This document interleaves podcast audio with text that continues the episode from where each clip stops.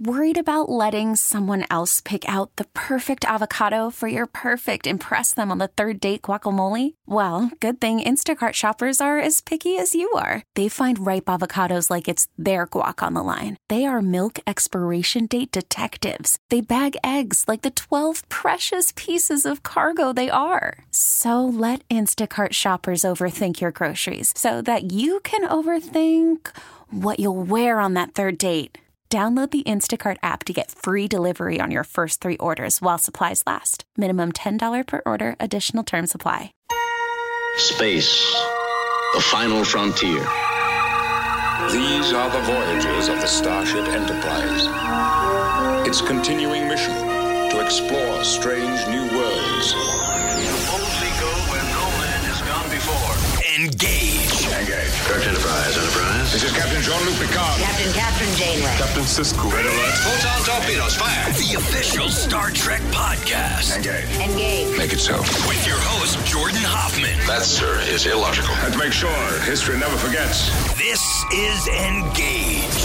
Hailing frequencies open, sir. Hello, hello, hello. Engage, the official Star Trek podcast. Good morning, good afternoon, good evening. I don't know what time you're listening to this, but uh, I'm going with um, 2 o'clock. I think it's 2 o'clock wherever you are. Welcome to another episode of Engage. My name is Jordan Hoffman, and uh, we got a great show for you today. Um, we uh, it's still being August. We're about to roll into, into September.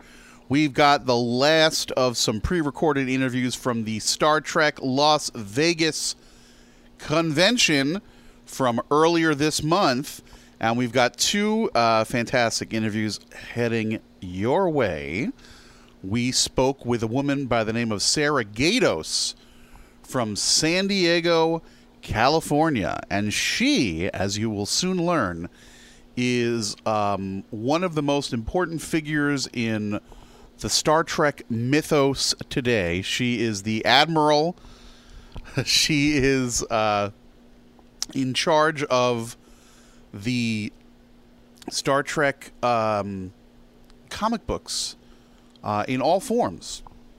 Uh, she is the woman behind uh, all the creative aspects of that, keeping all the trains running, and she's a very interesting and specific job, and um, is perhaps more influential than you may think, at least um, in terms of the uh, Kelvin timeline films. A lot of what we, some of the specifics that we love of, about the third film, especially, um, has uh, kind of emerged from the uh, world of the comics. So you're going to hear all about that with her and also get a nice preview of things to come in Star Trek comics. Uh, so that is a nifty interview. And then we also spoke to Michael Dorn, to Worf, the mighty son of Mogh from the House of Martok, uh, a man that doesn't need much introduction. We kind of peeled him away. Uh, he was in the uh, the vendor's room. They were he was kind of sitting at his booth and he was signing pictures of himself and he was wondering when it was time for lunch. And I said, uh, "Hey, Michael," because I had met him once before. So, do you want to come out and engage the official Star Trek podcast? And his answer was, uh, "I want to have lunch." And I said, "You can eat lunch while we while we talk." Great. So, uh, so he went and uh, went into the other little room and did a little chat. Um, in other news, oh, in other news, my battery's about to die on this thing. Oh God. All right, I better make this quick because I don't know what happens if the battery dies in the middle while I'm talking. Oh, engage listeners. Ugh. All right, don't go anywhere. And we're back. Okay. Uh, you know, when I'm not in deck 44, on, uh, on deck 44, and the next interview you hear on Engage, the official Star Trek podcast, was recorded uh, on deck 44, our main uh, battle bridge. Um, the uh, I use this little uh, portable doohickey, which is fine, but it just is a monster with batteries. There's probably a way to plug it in to the wall, uh, but I can't figure it out. Uh, but it just destroy double A batteries, like it, you know. You know, you, you, nowadays, you know, like like think think of like your television remote control. How often do you change the double A batteries in that? Probably every eighteen months, right? They AA batteries seem to work a long time on the things that you need to use them for. But this thing, it just destroys AA batteries. I don't know what's going on. So, um, I'm, I, you know, I, I'm always, uh, it's always a mess. Anyway, so that's what's happening in the uh, intermix chamber of my uh, dilithium crystal container and containment unit. I was telling you that uh, yes, so we got Michael Dorn coming up in a minute, Sarah Gaydos coming up in a minute. Great stuff that you were going to enjoy listening to. But before we get to that, I wanted to go back into the mailbag. You know, you can contact me whenever you wish here at Engage, the official Star Trek podcast, either through Facebook, facebook.com slash engage, the official Star Trek podcast, or via Twitter at at J Hoffman, which is me, H O F F M A N. You know, Hoffman's one of those last names you can spell four ways. Some people do it uh, with two F's and two N's, which is the German way. And then you could do it with two F's and one N, which is how I do it. And then I guess in theory you could also do it with one F and one N, although I've actually never really seen that. Or one F and two N's, right? Did I get that all four? Well, there's four different ways. So uh, I am H O F F M A N. All right, so make that happen, which is the most common way anyway. So you know you'll figure it out. We had a couple of interesting things in the mail bag this week that I wanted to bring up. You know, the most common thing I get, the most common comment, other than uh, you know we love the show or the occasional we hate the show. The most common is uh, what's going on? Why is Archer not in the opening theme? Which is true. The opening theme to Engage, the official Star Trek podcast, you get to hear a little Captain Kirk, you get to hear a little Picard, you get to hear mostly those two guys, but you get a quick how do you do from uh, Captain Janeway, and then you get an even quicker how do you do from Captain Sisko but you don't hear squat from Captain Archer. And to be honest, uh, I don't like that either. And it's going to change. What what I've decided is that to do, you know, I didn't make the opening, and um, you know, the guys who did, uh, they they did a, a, good job, and they uh, you know they did it on their own free time. I don't want to. Uh, pester them too much um, because it took a little work to get going and it happened all very quickly. And I think it sounds fun. I think it sounds ridiculous. You know, it's kind of over the top, but it's fun. So what we're going to do is we're going to change it. I haven't asked. I haven't officially asked them yet, but uh, I am planning to ask them to change it when we have some audio from the new show Star Trek Discovery, which is coming up in January. I figured that that would be a good opportunity.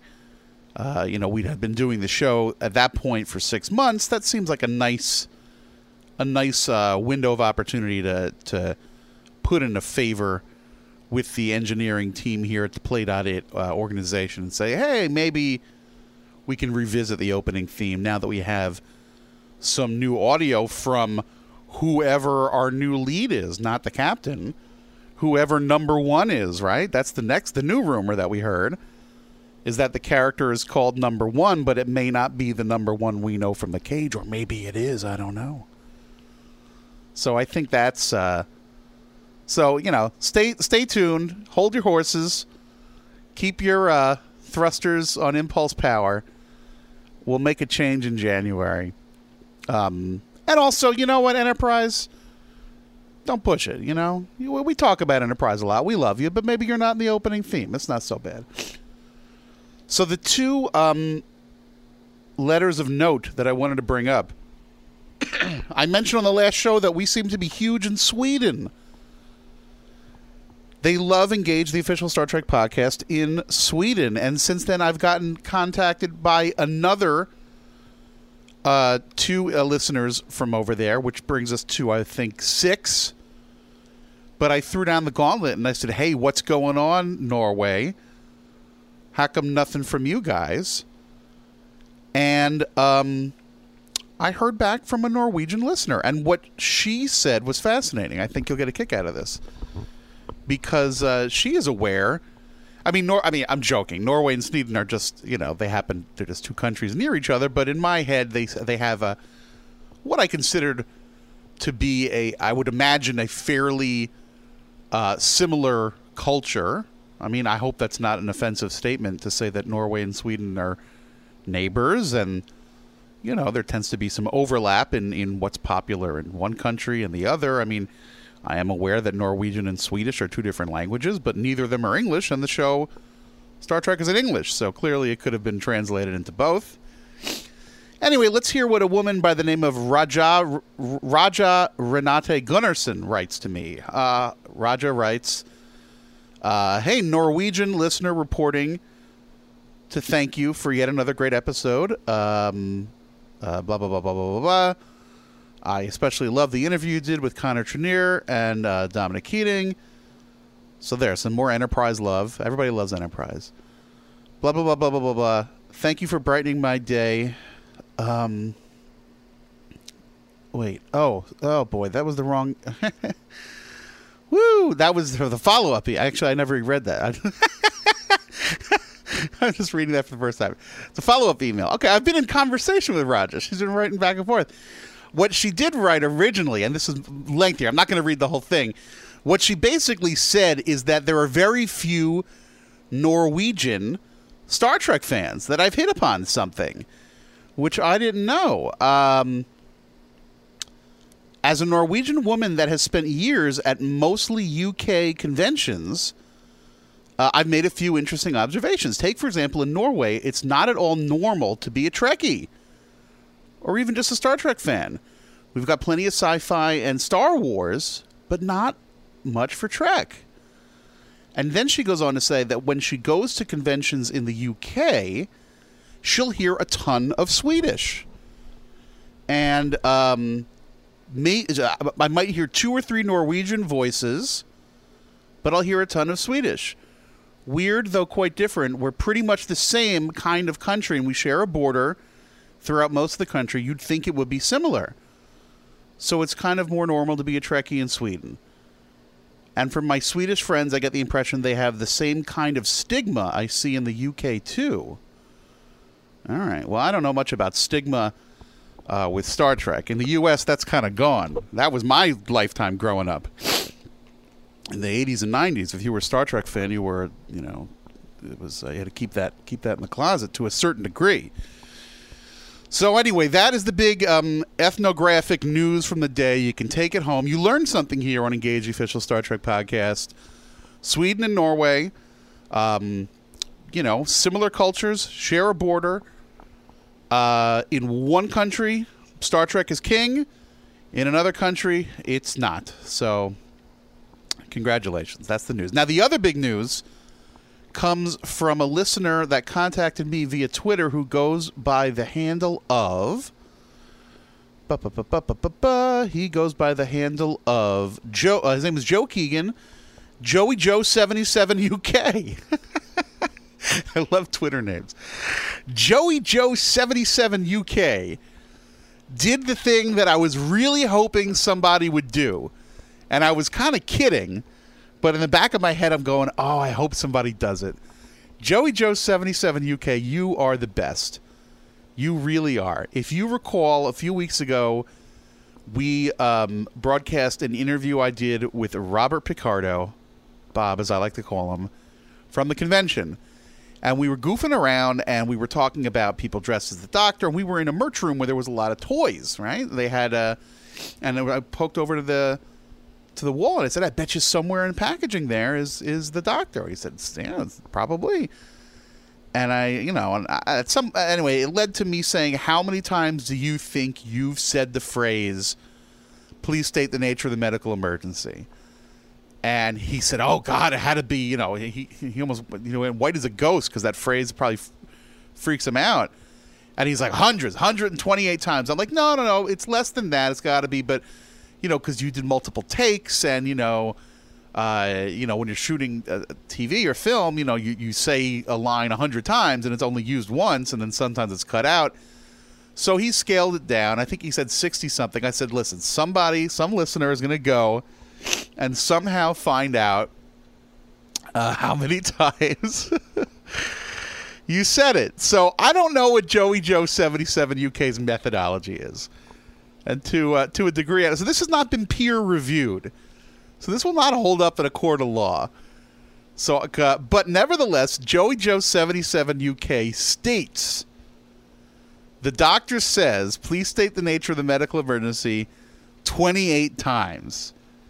And then he goes on to say that the line was said five more times, twice by Paris, once by Seven of Nine, and twice by, as he calls it, EMH2. And I asked him if Lewis Zimmerman ever said it. He said no. So there you go. Uh, Picardo 28 plus another five. Two Paris, 179, and two by EMH2.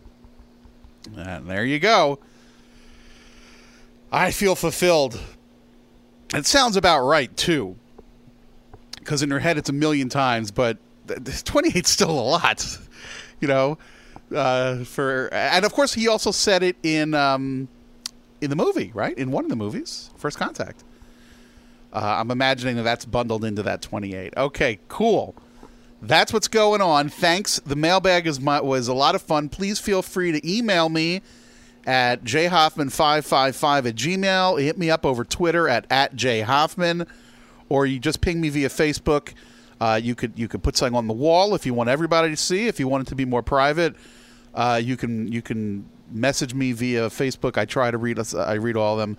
Uh, I don't do it every day, and in fact, I'm looking now. I just went to the page right now, and there's a bunch of bunch of mail that I haven't read yet. So that might lead to some cool stuff next week. But until then, we're going to speak now to uh, Sarah Gaydos. Uh, but before her, we're going to speak to Michael Dorn. We got some cool stuff coming up next week. Also, this week, uh, the week before Labor Day, is actually a packed week. We got a special interview that we're bundling. Uh, that's going to go live in a couple of days, but um, all, all of these episodes live forever in the archive. You know, I get people coming up to me and saying, "Oh, I just listened to," and that was something that we recorded a month ago. So I like that. Something that happens now does not have to be specifically about the now, man. Time capsule, relics, right? Okay, let's uh, beam back though a few months, a few months, a few weeks to Las Vegas and hear what Michael Dorn has to say.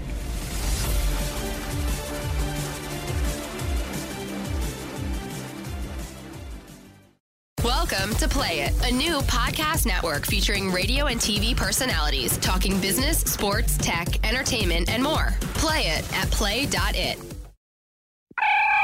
This is Engage. Engage. The official Star Trek podcast. Energize.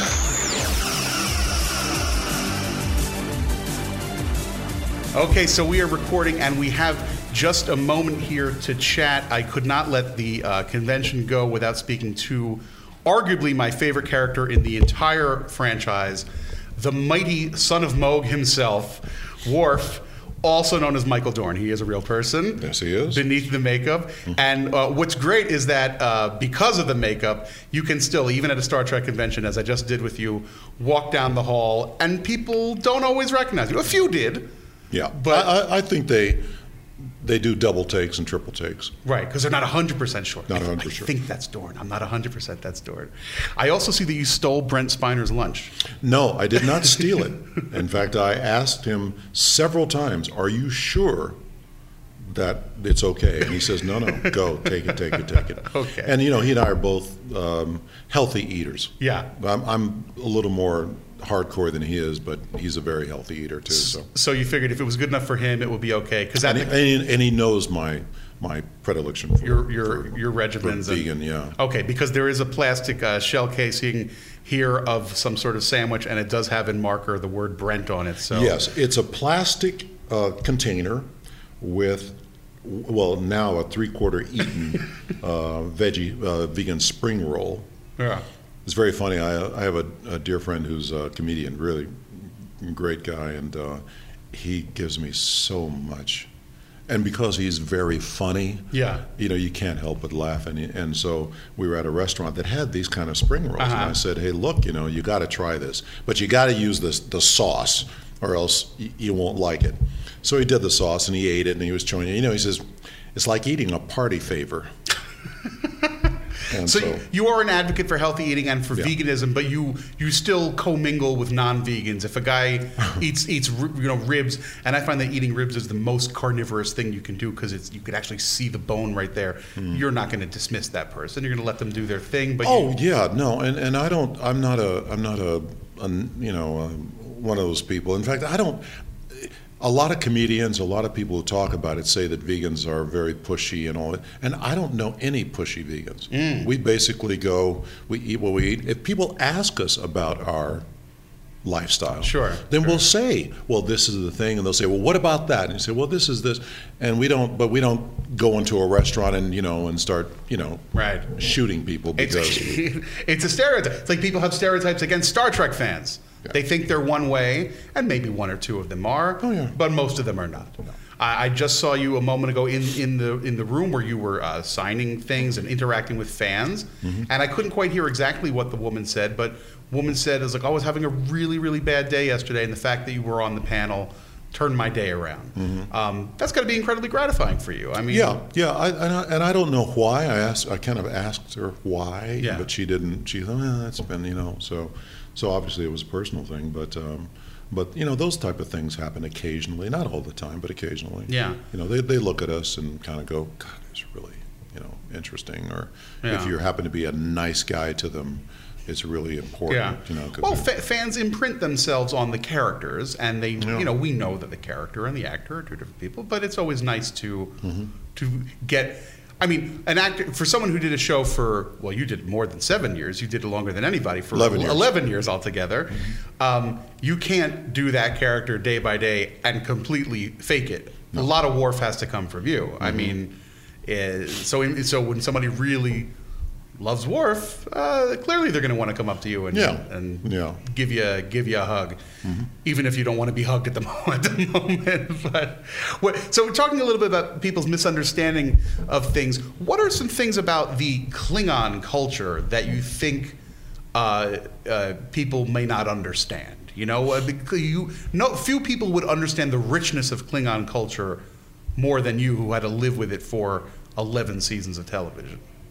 Well, the, the it's a good question, but it's a question that uh, doesn't really have a particular answer because, or it has a very kind of um, strange answer because you, the the richness of the culture is something that kind of developed over the years. Yeah, yeah. Um, there wasn't that richness of the culture. There was a little bit in Next Generation, but then it really blossomed in Deep Space Nine, and so it became like a like a progression of oh we discovered this, we discovered that, we discovered that, we discovered that as an audience, and as actors we're discovering that too with the audience because we don't Yeah. you know we hardly know what they what the writers are going to write. Sure, sure. So, uh, but I think that the um, the culture began um, with the original.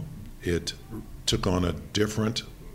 You know, we found out more about it in the next generation, Mm. and then we really found out about it quite a bit in Deep Space Nine. Yeah. Uh, but there's not really anything that, that is hidden about the culture. The only thing that I would say that's one of the things that that was not shown or not discussed or not you know written about is is when in Next Generation we wanted to change the culture so it was more Japanese samurai, Asian Mm-hmm. Yeah. Asian influence, you know, the kind of you know yin and yang and, Yeah. and all these things because up, up until that point, up until the first season of Next Generation, all the Klingons were just these wild, out of control, death dealing. Right, know. they were just baddies, yeah. But And they, were- they were baddies, they, yeah. they were they were one dimensional baddies. right, right, right. And so um, from from the first season of Next Generation, you know, they were you know my character was screaming and yelling and you know and kind of out of not out of control, but in his fights and in his Sure. sort of like you know those conflicts, he's out of control. Ah, his double-handed fist is is all they ever did. And I just said, you know, it, it doesn't you know, can I do this to Gene Roddenberry? Yeah. And he said, sure, you know, just make the character. So I got together with a, um, a special effects supervisor, Dan Curry, who is a martial arts expert. And we created all this, this sort of Klingon martial arts. And that's the only thing that's, that is really people don't know is that where that's where all that stuff came from. Yeah, yeah. And I think that the writers were great, and they took off on that. They played from that. They saw what you were doing Totally, and said, totally. "Oh, that's we're going to follow that lead." Let's go with it." that, Yeah. you know. And they and they created. I mean, I had nothing to do with the creation of the universe that they did. I mean, it was it was beautiful what they did. Yeah. really beautiful. Um, it's funny that you mentioned, and certainly there are one-to-one comparisons with Japanese culture. But just Mm-hmm. this morning, when I was hosting the uh, One Trek Mind panel where we do fan interaction, and we were talking about the Klingons, there was a person who came up who uh, was Middle Eastern, Mm-hmm. and he said uh, the Klingons meant a lot to him because he saw Middle Eastern representation Mm-hmm. uh, in in in the culture, which. Um, you know, I, I I had never really dwelt on it like that, but uh, clearly he saw that. So Mm-hmm. I think that's what's great is that it is um, you can project things onto it, and and you know bounces back what what may resonate with you more exactly. than, than other exactly. things. Well, I mean, I think that uh, you know, for me, the Klingons were the Russians. In the original series, Yeah, sure. I yeah. thought they were the, the Russians in this series too, in our series, because they. Um, although, I mean, I'm just saying they represented Soviet the Russians. Union, yeah, the the because the collapse of the I got to remember '87 was when the first yeah, and, it's, and it yeah. was it was you know of course you know our show didn't precipitate the collapse of you know it but- certainly did, and Star Trek Six did too. The, yeah the but but I think it Praxis, yeah. but it was it was basically the idea that that cultures cannot continue um, and I think that um, for me it was the Russian you know it represented the Russian culture Mm-hmm. um, uh, but then it became because of you know the internet and you know the information world that we see that it really was about a lot of cultures. Yeah. it really was a lot of superpowers and a lot of all this stuff. That's it's not just the Russians, and so I think that's why uh, when you put a show out there like this, you know, you're not going towards any particular, you know, race or you're not Yeah. trying any particular society. You're just saying this is what's happening in our culture, and people will draw all that stuff from it. In, in your own head, do you differentiate between your work on Next Generation and Deep Space Nine and, and the films even that you were in, or is it just one thing to you? It was one thing. Yeah. It was one thing. It was I- just I don't- different. Some days you were playing off of Nana Visitor, and some days you were playing off of Patrick Stewart, and that's Well, just- the thing is that you know, as an actor, you're you're you're loving your work because they're you know, I'm Deep Space Nine, uh, more than Next Generation, had a whole cast of fabulous actors. yeah, You know, not and I'm not saying that we weren't good, but these actors were established, like Rene actors. And Oh, people, yeah. and you know, uh, Armin Shimerman and Nana was on Broadway, and you know, I mean, she was a Broadway baby, and and of course Avery and um, and all those Siddig was brand new. You know, Yeah. I mean, these were all like sort of, you know, so it was a joy to work with them, but the character was just basically I was playing Worf, Right. and Worf all the way through both Next Generation and it was just Worf dealing with these people yeah. and how he dealt with those people. Yeah. You know, You know, um, online, uh, people who spend waste time at work and they, should be working, but they're online wasting time on Twitter or on Tumblr and whatnot. A Worf as a meme, I I mean, all of Star Trek as a meme, but Worf particularly is just not going away. When people want to shorthand email their buddy back, or if they're dealing with work on Slack or whatever, Mm-hmm. pictures of Worf in you know, in the episode uh, when you're in the Sherwood Forest, that one Yeah. comes up a lot. Sure. Mhm. I mean, I just wondered how, how aware you are of, of Worf as a meme uh, online. I mean, Oh yeah, I mean Yeah. It, before before all of those things, they were you know naming, you know their pets, you know, or they were doing, you know, Worf voices, you know, for Yeah. for for um, uh, answering machines and stuff like that. Sure, sure. So that it was a natural progression. I mean, you have a very deep voice. Yeah. But Worf's voice is a little deeper than your natural speaking voice. Oh yeah, a lot deeper. huh? You Yeah. would you would do a Worf voice basically. Mm-hmm. How how low can you go? Have you ever did you ever do a barbershop and pl- sing the bass no, line? In a, no, no, I never did. I was, I was, I was in a rock and roll for many years. Played Yeah. bass guitar and sang in, in rock bands for many Yeah. years. But, you know, it was, and it was such a non-issue when we uh, when we try to come up with what voice Worf was going to have. Yeah. I mean, if you look at the first two episodes, uh, first two or three episodes, two, three, something like that. Anyway, uh, my voice is like this. Mm. And then uh, Gene came to me one day and said, "Hey, look, Michael, we got to do something about your voice." I said, "What do you mean?" He says, "Well, it's too American."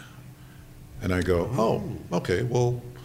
And I went away uh, for like a day or so, and then I he showed up on the set one day. I said, "Look, I want to, you know, run these voices by you." And I did a like three or four voices. And when I did the war voice, he goes, "That's it." No joke, really. And so I said, "Okay," and that's how, that's what how, how it happened. Yeah, Mm-hmm. cool. Well, listen, before I let you go, real quick, a couple of weeks ago, you were in San Diego. Yes. And you were, you know, this whole year is a victory lap for Star Trek, 50 years. Mm-hmm. But they had a special event in Hall H, 6,500 people in that. I don't know if you were aware how many people were in there. Oh, but yes, yes, I did. 6,500 people, and it was you, uh, and it was, they had somebody from each show. Yeah. Uh, so, uh, It was Bryan Fuller's moderating. Yeah. Shatner, um, Brent, yeah, Bakula, yeah. Jeri Ryan, and another producer from the uh, from the show. Yeah, and you were sort of you were there uh, in an unf- as as Deep Space Nine, even though Worf, as we know, transcends all and is even in the films and whatnot. so, um, uh, um, if you can talk a little bit about about just that. I mean, you've done these conventions so many times, but to bring it outside of a Star Trek event, Sure. because Comic Con is a wider thing. It's really just pop culture, is what it is. Yeah, and yeah. and you're flying the flag for Star Trek. That that must have been a thrill. Well, you know, it was it was very interesting. I mean, on a lot of levels because I had a chance to talk to Bryan Fuller, which is great, and and he talked about his vision for the show, which I think is fabulous, really, really good Yeah. because uh, he's going back to Star Trek tackling issues, Yeah. which they which they can do, um, and on one hand, it was you know really good to to you know to be there and be part of it and be asked to do it you know which was I thought was wonderful. Uh, but I got to tell you the because it is pop culture you don't get the concentration of, of Star Trek. Yeah. uh, you know, Bri- uh, Brent and I and, and Shatner both kind of looked at each other after halfway through it, kind of going, this group in here, you know, the audience, is not really about Star Trek. Yeah. It's pop culture. Yeah. So a lot of the references that we were making, a lot of the things we were talking about, really didn't land. Right. You know? You're used to the crowds here in Vegas and in the other Star well, Trek conventions. Or yeah. yeah, or or even uh, the conventions where it's sci-fi conventions. Oh, I see. Yeah. Where the crowd goes, "Oh, Shatner, blah blah blah," is in there, and they'll go into the hall and they want to listen to him. Or you know, there's Next Generation, so they'll go to that hall. Yeah. Uh, where that is, like you said, it's pop culture, and also something about Hall H is that if you get a pass for Hall H. Yeah. You don't have to leave after the panel. Right, So right. there's a lot of people in there that just stay in there. That's right, because at the end of that day was the Marvel panel, which is the Yeah. big deal. So people land grab. They get there at 8 a.m. Exactly. And they have a little restroom off to the side, and they got another guy selling nachos, and they stand there and get no they natural light. exactly. And and there was because there was a, a, a bunch of people that um, that were wanted to get in there. Yeah. That I knew, and they couldn't get in there. They got they- there at nine o'clock, and forget it. it's too late. You got to start get there the night before. Exactly. It's a little screwy. It's a little screwy. So so I think that I think that that is that is about pop culture. Uh, the thing that I got out of it, like I said, was the idea. I, I had a chance to talk to Bryan. Yeah. And uh, he was very, very forthcoming about his vision, as he was in the panels and stuff Yeah, like that. yeah, no, he spoke really And I think well. it was great. I think Yeah. it was great. Well, you know, he was asked point blank on a red carpet uh, prior to San Diego. He said, "Hey, what about the new show? Are we going to start seeing characters that we know and love from Star Trek?" And he was very upfront. He said, "At first, no. Season one, no. New characters. Season two." I Forget the exact wording. It was, I think it was either the word absolutely or you bet or 100%. But he said, yes, you know, season two, you're going to start seeing characters you love. Mm-hmm. You still have the Klingon ridges somewhere in your home. You've got, you've Well, you know, the, I don't think I like I said, it's one of those things where every time that I leave Star Trek, I leave it for good. yeah, You know, when when Next Generation was over, I went, okay, that's it. Yeah. And I and they asked me back, uh, and you know, the movies and all that stuff. So you got to figure the movies were over like in 2002. That was, that was Right, last, yeah, that was- that was our Nemesis, last yeah. Mm-hmm. movie. So you're talking about you know a lot of years. gone In by. 2002 was the last time you you were Worf. Not the last time you were a Klingon in a movie. Technically, Technically, but were- last time I was Worf. Last time you were Worf. You And were so- a make believe Klingon in Ted Yeah. 2. And so I, I think that I think that um, you know I, I'm always surprised in this business, and it's always been, um, and I've discovered a way to to make it work for me internally, which is. Um, my, my lawyer, Ralph Weiss, who's also one of my dear friends, uh, when we were doing negotiations, we did a lot of negotiations over the years. We had this plan or this formula, which is I tell them what I want, and he doesn't talk to me. We don't discuss it. We see each other all the time because we flying buddies and all this type of stuff and lunches and hanging out. But we do not discuss anything that's happening until it's over. And either he says, okay, you're going to work or you're not going to work. Oh, I see. And so I don't get caught up in all the All right. the discussions and stuff like that. And so that's how I like to that's how I like to deal with And you know what- these these and these questions Yeah. uh, for myself, which is, you know, I don't know what's going to happen. Yeah. And you know, it's one of those things where you know, who knows? I mean, I every time I think about it, I just go into this thing of like, okay, don't think about it because it just Right. You know, and so I just kind of let it alone. Well, the way it- that you do it, it, it seems to me almost like an honorable Klingon way. You know, not not not nitty gritty, not negotiating. There's know what you- a line, and you see what's going to happen. See what's going to happen. You know, if, if, if it's going to happen, it's going to happen. If not, you know, life is great. You wake up every morning and you're you know, just going, look at this. This is just fabulous. I mean, you got to I mean, you're certainly very busy. You're always doing a lot Yeah. of work, a lot of voiceover and, work. I, and I think that also, I think that the idea is that, um, you know, if somebody said at the very beginning of my career, Oh, Michael, by the way, you're going to do 11 years on, on, a, on a TV show Yeah. and five movies, and you're going to make a living at, you know, conventions for the rest of your life. yeah. I'd go, that's not bad. you know, and if people say, oh, it's too bad you're not in the next, I'm like, Yeah. no, no, no, it's not too bad. This is, you know, Yeah. this has been great. So. Well, I mean, you can see the love of. I mean, there are always so many people dressed as Klingons, Mm-hmm. and you know, it takes a village to raise the Klingons. But the Klingon, first and foremost, in everyone's heart, is the one that you played for 11 years. I think so. I like to think. Uh, a good friend of mine who happens to be Chris Pine's dad. Oh, uh, right. definitely, he and I are dear, are dear friends, and, Yeah. and he said, he said that um, we were. I was complaining about something, which I kind of do at times, and he goes, Michael, you know, you gotta, you gotta think about who you complain to sometimes, you know, because what other actor has had the the opportunity Yeah. to create an icon that's Sure. going to be around for Sure. Well, years. Chris Pine's dad, Robert is his name, right? Yeah. He's a great example. He he is a successful working actor. Um, you know, he's he's made a career, but he has not sunk his teeth into something that people are constantly thinking Yeah. about. Um, but uh, but but and that's that's that's yeah. one of the things that you have to and I do I mean I, it's there are times when I and I'm very good about it now Mm-hmm. before like 10 years ago or 15 when I was talking to them talking to him I was a little more like God I really want to do this I really you know but I don't do that anymore not at all There's that once we had that discussion I said you know you're right about that I think I better keep my big yap shut Awesome. Well, listen, I don't want to. I want to let you go back into the room because there are some fans that are waiting to to greet you again, and they've got some things that maybe they would get your John Hancock on. Sure. So, Sounds thanks good. again so much for coming on Engage, the official Star Trek podcast, and we'll see you in New York at the convention there, In New? York, yeah, you bet. We'll, we'll see you there. Okay, Okay, take care. thanks a lot. Yep.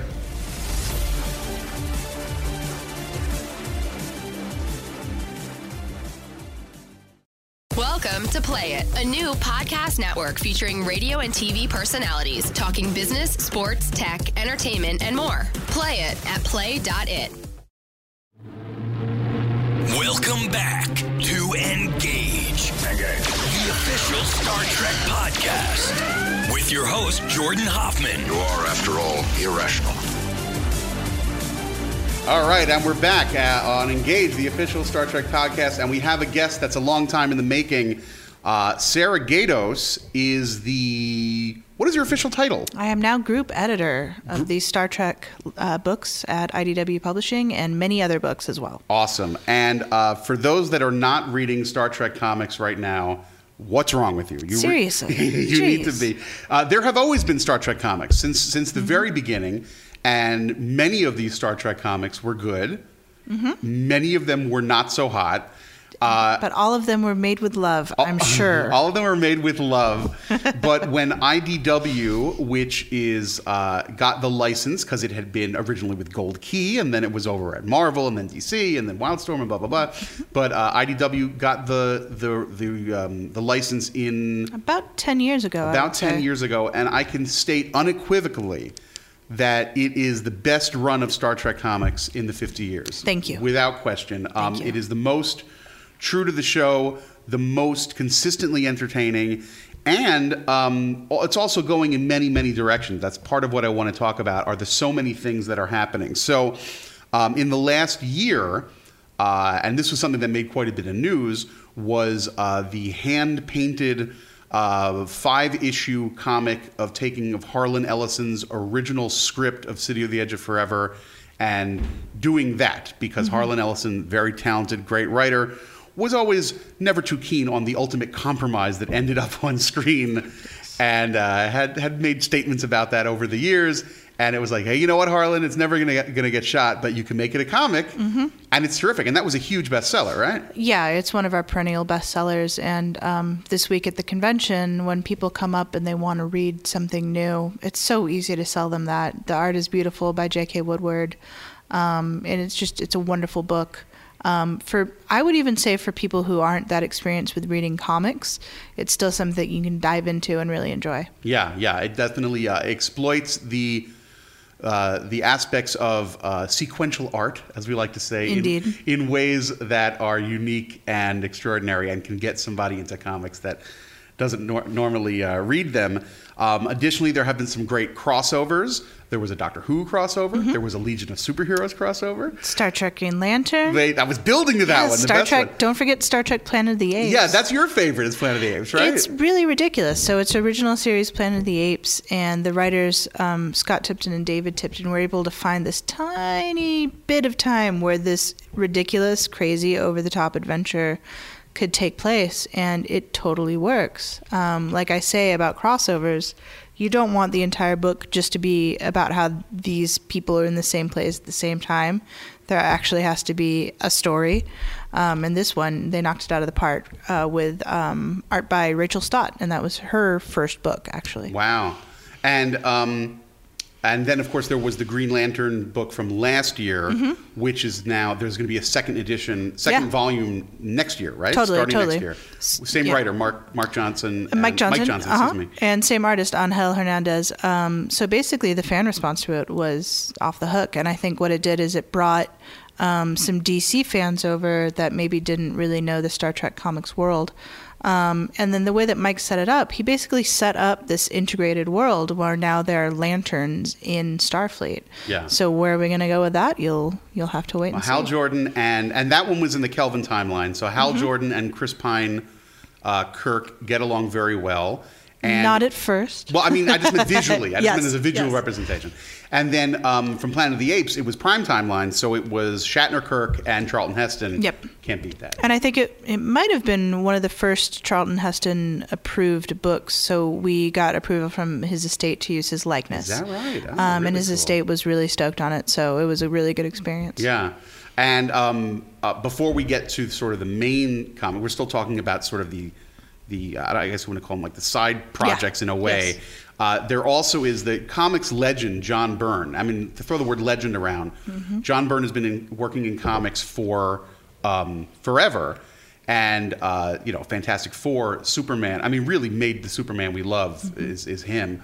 And um, uh, is a huge Star Trek fan Yeah, massive. and he uh, dipped his toe into Trek with IDW with a lot of uh, mini series. There was one that was called Star Trek Crew, and it was all about Number One from the Cage. Uh, that uh, Majel Barrett played, and it was about her adventures through the Federation and how she rose in the ranks. Uh, there was a, a, a, a mini a couple of miniseries about the Romulans. Yeah. Um, it started as, correct me if I'm wrong, it was the story of the guy who was in um, uh, Balance of Terror, and it was his backstory, and then his story back on Romulus, like it was his. Right. You know, the, the guy who sent him on the mission, what happened after he ran afoul of Kirk. And that lasted longer than expected, right? Right, right. So basically, um, my boss, Chris Ryall, edited these books before I got to the company. And I think what happened was um, they just had a relationship um, from before. And he kind of talked him into just playing around with it and doing some mm-hmm. samples. And then they did a one shot. And then he was like, you know, that was a lot of fun. Yeah. Let me do another one, and then another one, and then another one. So now we have this beautiful, you know, giant 500 page collection of the traditional line art comics that Mr. Byrne has done for us, in mm-hmm. addition to the photo novels. Yeah. Well, I was getting to that. So back in the day, back in the 60s and, and well, it was in the 70s when it started, there was a thing, and it was a little bit of a financial boondoggle. It didn't work out so well, but there were these photo novels. For think of a time when there was no VCRs, so you Mm-hmm. could not watch Star Trek on demand. Something that is anathema to us now. Now I in the I don't understand. In the age of Netflix and more importantly CBS All Access, Mm-hmm. we have access to uh, all Star Trek at all times. But and in an earlier episode of Engage, when I spoke with uh, my colleague uh, Bilge Ebiri, who grew up in Turkey, his first interaction with Star Trek was with a photo novel, Oh, and he didn't cool. even, he didn't even read English at the time. No, that's so he figured it out. Mm-hmm. Um, and uh, what it was was it was basically screenshots we would say Mm-hmm. today with text. So John Byrne, who loved these uh, before, said, "I want to play around with this, but in a new way." So what he's done, and correct me if I'm wrong, because it's Mm-hmm. very unique and a little strange at first. he's taken screenshots of the show, TOS exclusively. Mm-hmm.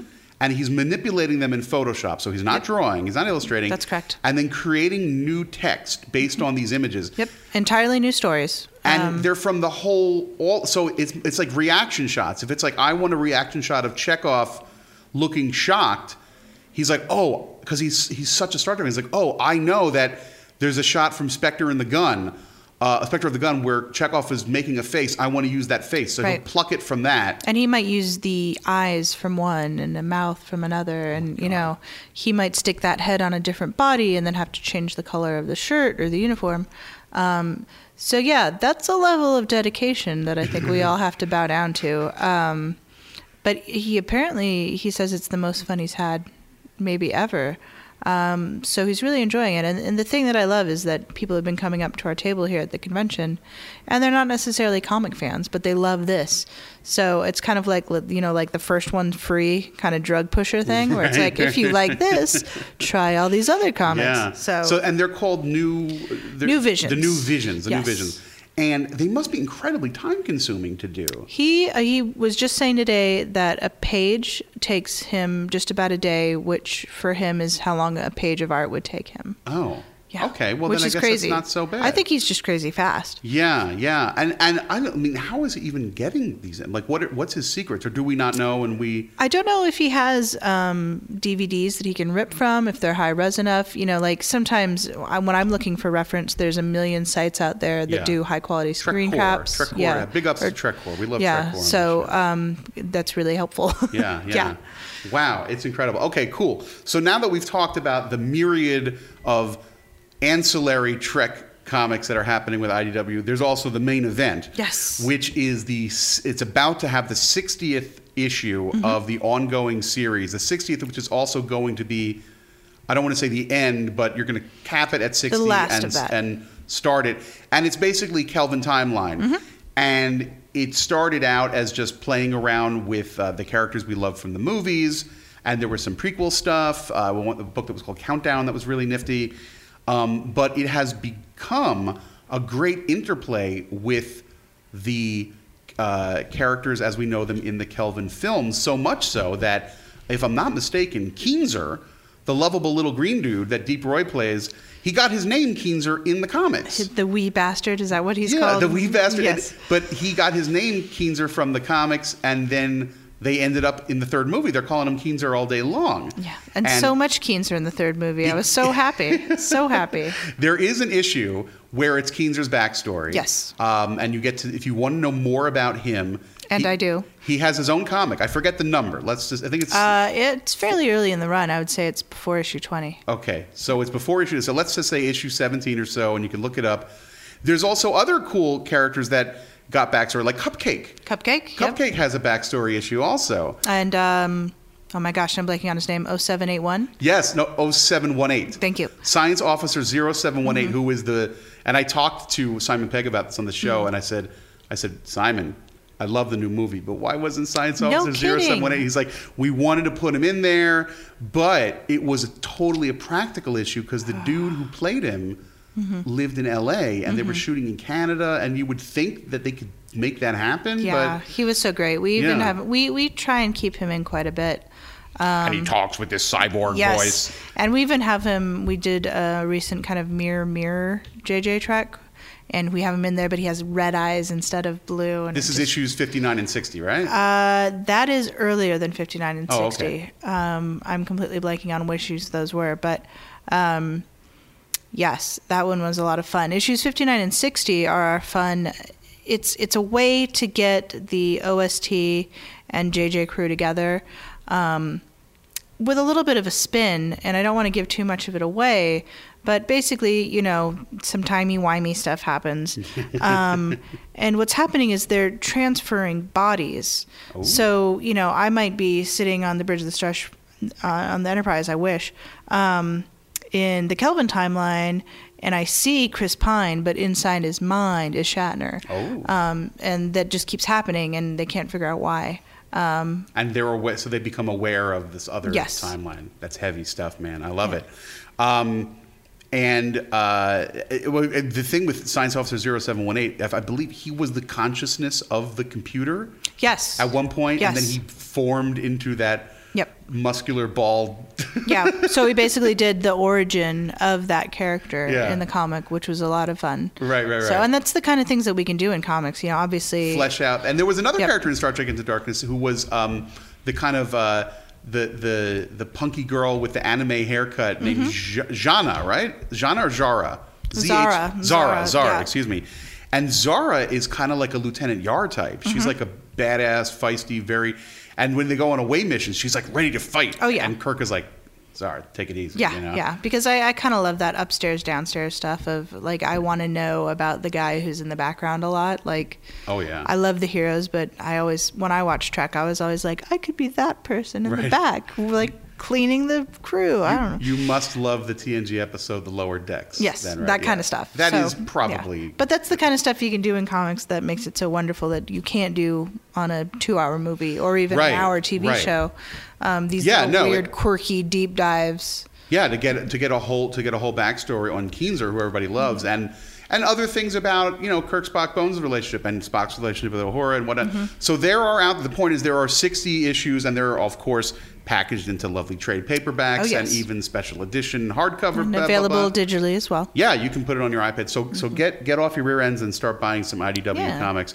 Um, and so let's talk about the future though. Mhm. Um, oh, we left off also um, Starfleet Academy, which is another short one that you did. Starfleet, one very near and dear to my Five heart. issues, right? Uh, five or six. Yeah. Um, so and you mentioned in the panel that it was uh, like a young adult, and it says it's good for eight-year-olds, and I'm like, Yeah, it was. I, thought it was Well, for me. I, I love I love young adult or all ages material. Yeah, Um, so I wanted something that people could share with their kids or their nieces or nephews, or if they're librarians. You know, if they love Trek, but maybe the, these kids are not as familiar. This is kind of a way in because I always wanted to go to Starfleet, and so it's kind of the backstory of when Kirk and Uhura were still in Starfleet immediately before the 2009 film. Um, but then it also introduces a completely new crew of cadets. And it's basically the stories of heroes, but they're not quite there yet. They're still working some stuff out. They're still figuring out how to operate in this world. Um, and that went on for uh, one trade, but we're going to bring them back in Yeah. lots of different ways. It's really and it's very funny. There's this alien named Chev. Where is Mhm. Chev from again? He's uh, he's blue and has lots of arms and. Uh, Chev? Is Chev the Andorian? No, yeah, that's right. Chev. Who was the Who was the guy who just says um, Vel. Vel. Excuse. Vel. I'm so embarrassed. Vel is, Vel. The, Vel is the alien whose name starts with an M that I cannot pronounce. Okay, yeah. Uh, someone out there will know what I'm talking But about. But Vel is Vel is a guy who, like, if he's dancing, he will say, "I am dancing." Yes, you know? he just kind of is only able to emote what he's doing. No, he was great, and and that was written by uh, Mike Johnson and um, Ryan Parrott with art by Derek Charm, and Derek, um, who you may know from being in this the traveling 50th anniversary gallery show. um, does a wonderful kind of animated style. Yeah. Uh, so it's something that's really different, but um, I like to be able to put books out there that are good for everyone. Yeah, yeah. Um, you know, maybe if you're into Klingons, you might pick up Manifest Destiny, which was our recent um, miniseries. Um, if you're into uh, older stuff, we've got like Gold Key collections that are just beautiful. Yeah, yeah. Um, so that's the nice thing and you about did a, a couple, maybe like two years ago, you did uh, uh, an issue where uh, it was gender switch. Yep. You had Jane T. Kirk. Jane Kirk. I loved her. I'd love to bring her back. um, but then Uhuro as well, because Yeah. you got to do a full gender yeah, no, swap. It was so, great. Yeah. Um, yeah, and, and so Starfleet Academy is really fun, and uh, the lead is great. She's a, a young, uh, she's Vulcan, Mm-hmm. um, but she's she- and but it's Kelvin universe, so she's one of the last remaining Vulcans. So she feels like an outsider. So I think it's very good for kids who are. You know, maybe feel like oh, you know, that awkward teen who doesn't quite fit in is like, you know, read this comic book and it will make you feel better. Yeah, You know, yeah. it's really nifty. So, um, but going for, but what I love about you is that you're, you, you I think you're like Admiral Nechayev of the comics, is what you are. Thank you. Because you you've got like 17 different flagships flying at once, and you're kind of like, Uh, yes, th- this is why I drink. Um, yeah. So, so in addition to all this, so we're rebooting the ongoing Star Trek. Well, maybe reboot is not the right word because everybody hates a reboot. You know, everything is still intact in the timeline. We're not redoing anything. What we're doing is starting over with a new number one called Star, Star Trek Boldly Go. And it was just a nice time to refresh the line, and that'll start in um, October with Mike Johnson and Tony Shasteen, which is Yeah. our Uber team on the ongoing Star Trek book, and that'll be a monthly ongoing book as Yeah. well. And I asked you before, there will be some Jaylah in this.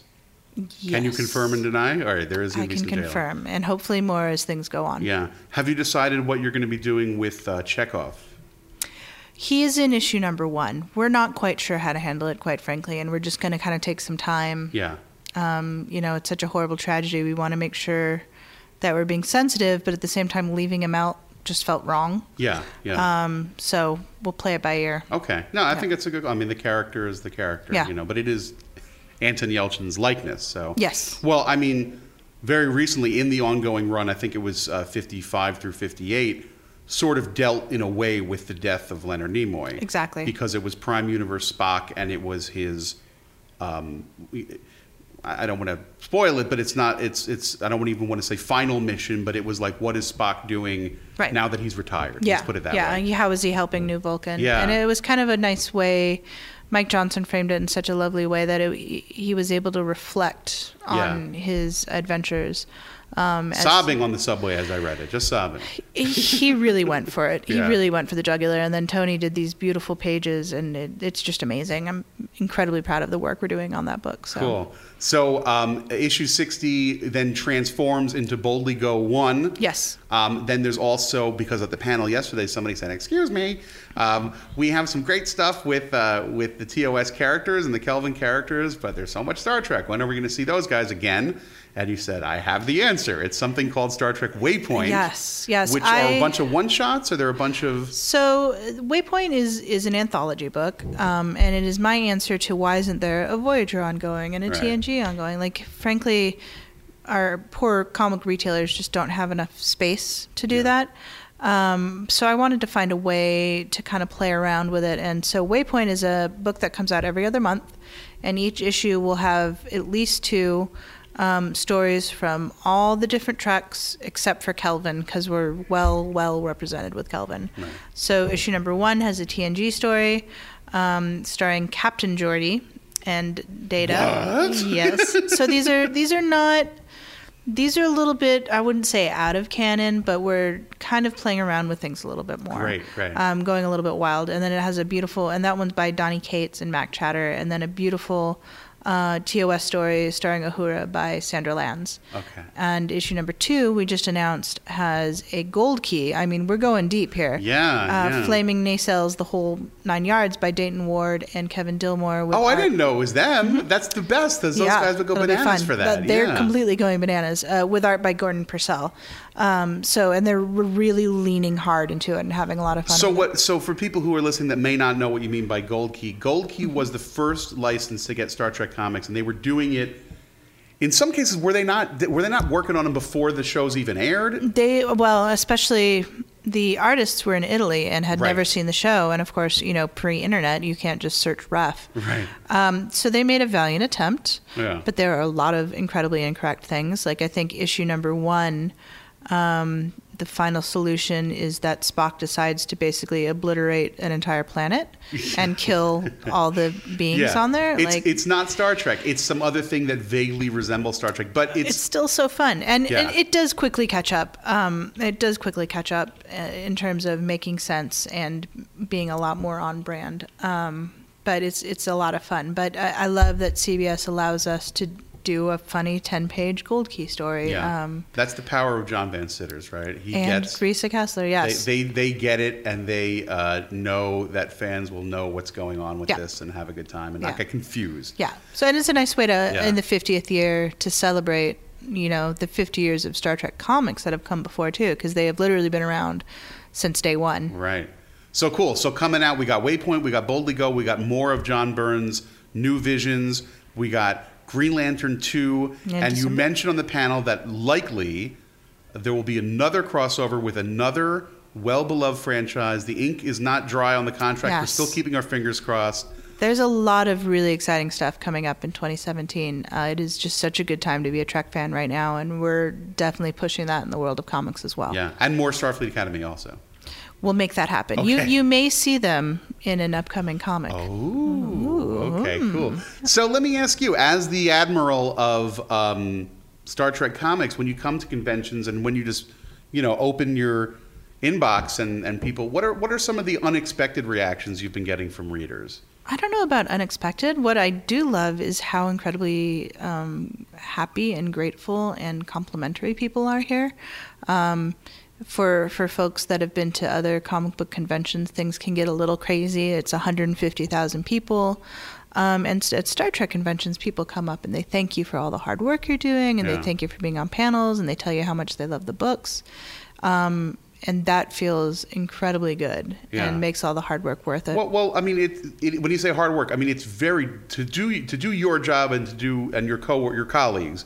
This is not nine to five stuff. This is right hard. right. this is monthly comics monthly comics Yeah. are a dra- they're very very hard and um, you know i'm there trying to keep people in line but it's the artists and the writers that really Yeah. especially the artists they're expected to do um, 20 pages a month and there's only 30 days in a month so right. Yes that is why they drink as well putting out a lot of fires. And Yeah. although these lines, the, the the comics do sell well. I mean, if they wouldn't, they would there wouldn't be so many Star Trek lines. It's it's not it's not the new Batman. It's not the new No. Amazing Spider-Man. No. Um, and the price point is is modest. Um, nobody's nobody's becoming a millionaire making Star Trek comics. Absolutely not. But our numbers are rock solid, which I think reflects um, the dedication of these fans, Yeah. uh, which we really appreciate. But yeah, it, for especially the amount of time that people put into these things, um, it, it's it's a challenge. But we love what we do. Yeah.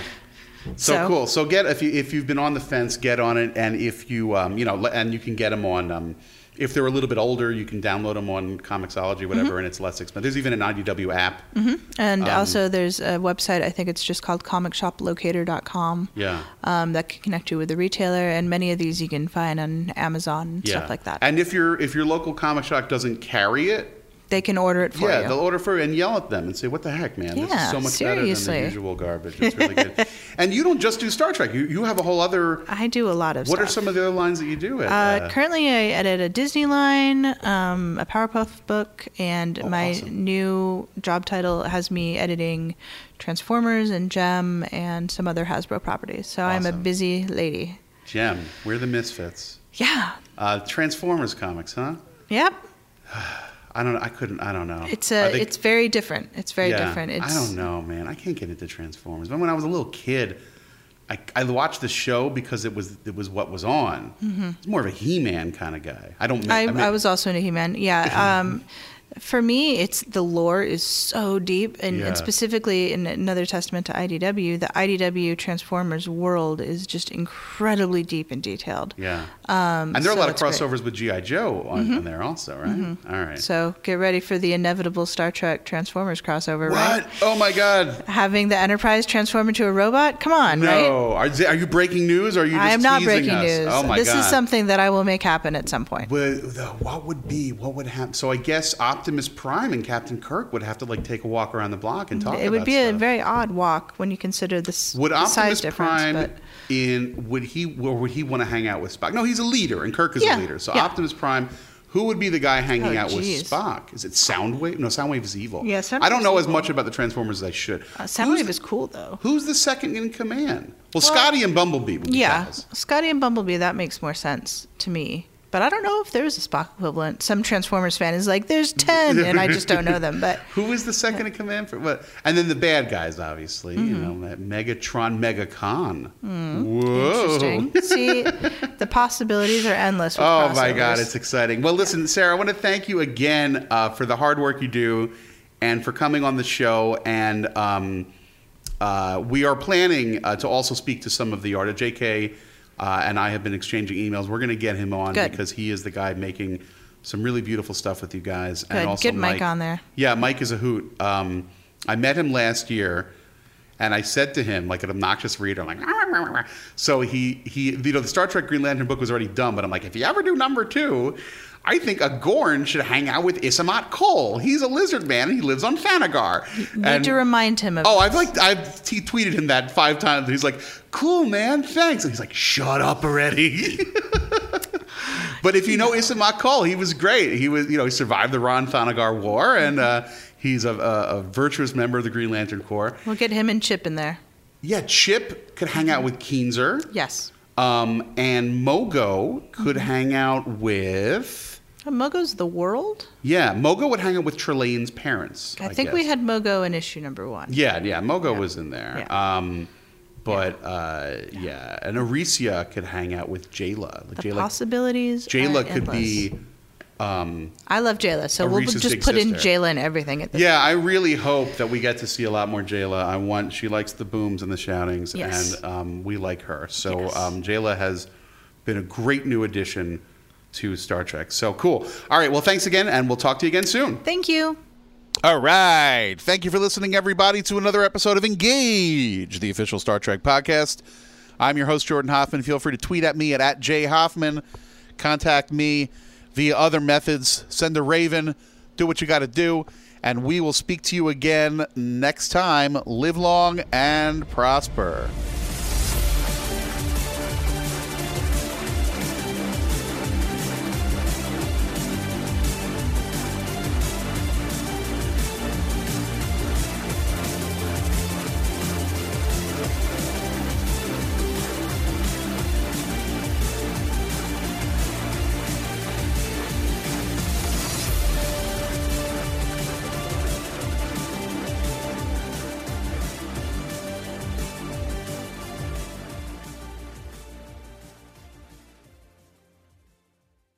This episode is brought to you by Progressive Insurance. Whether you love true crime or comedy, celebrity interviews or news, you call the shots on what's in your podcast queue. And guess what?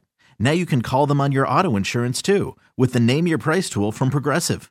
It works just the way it sounds. You tell Progressive how much you want to pay for car insurance, and they'll show you coverage options that fit your budget. Get your quote today at progressive.com to join the over 28 million drivers who trust Progressive. Progressive Casualty Insurance Company and Affiliates. Price and coverage match limited by state law.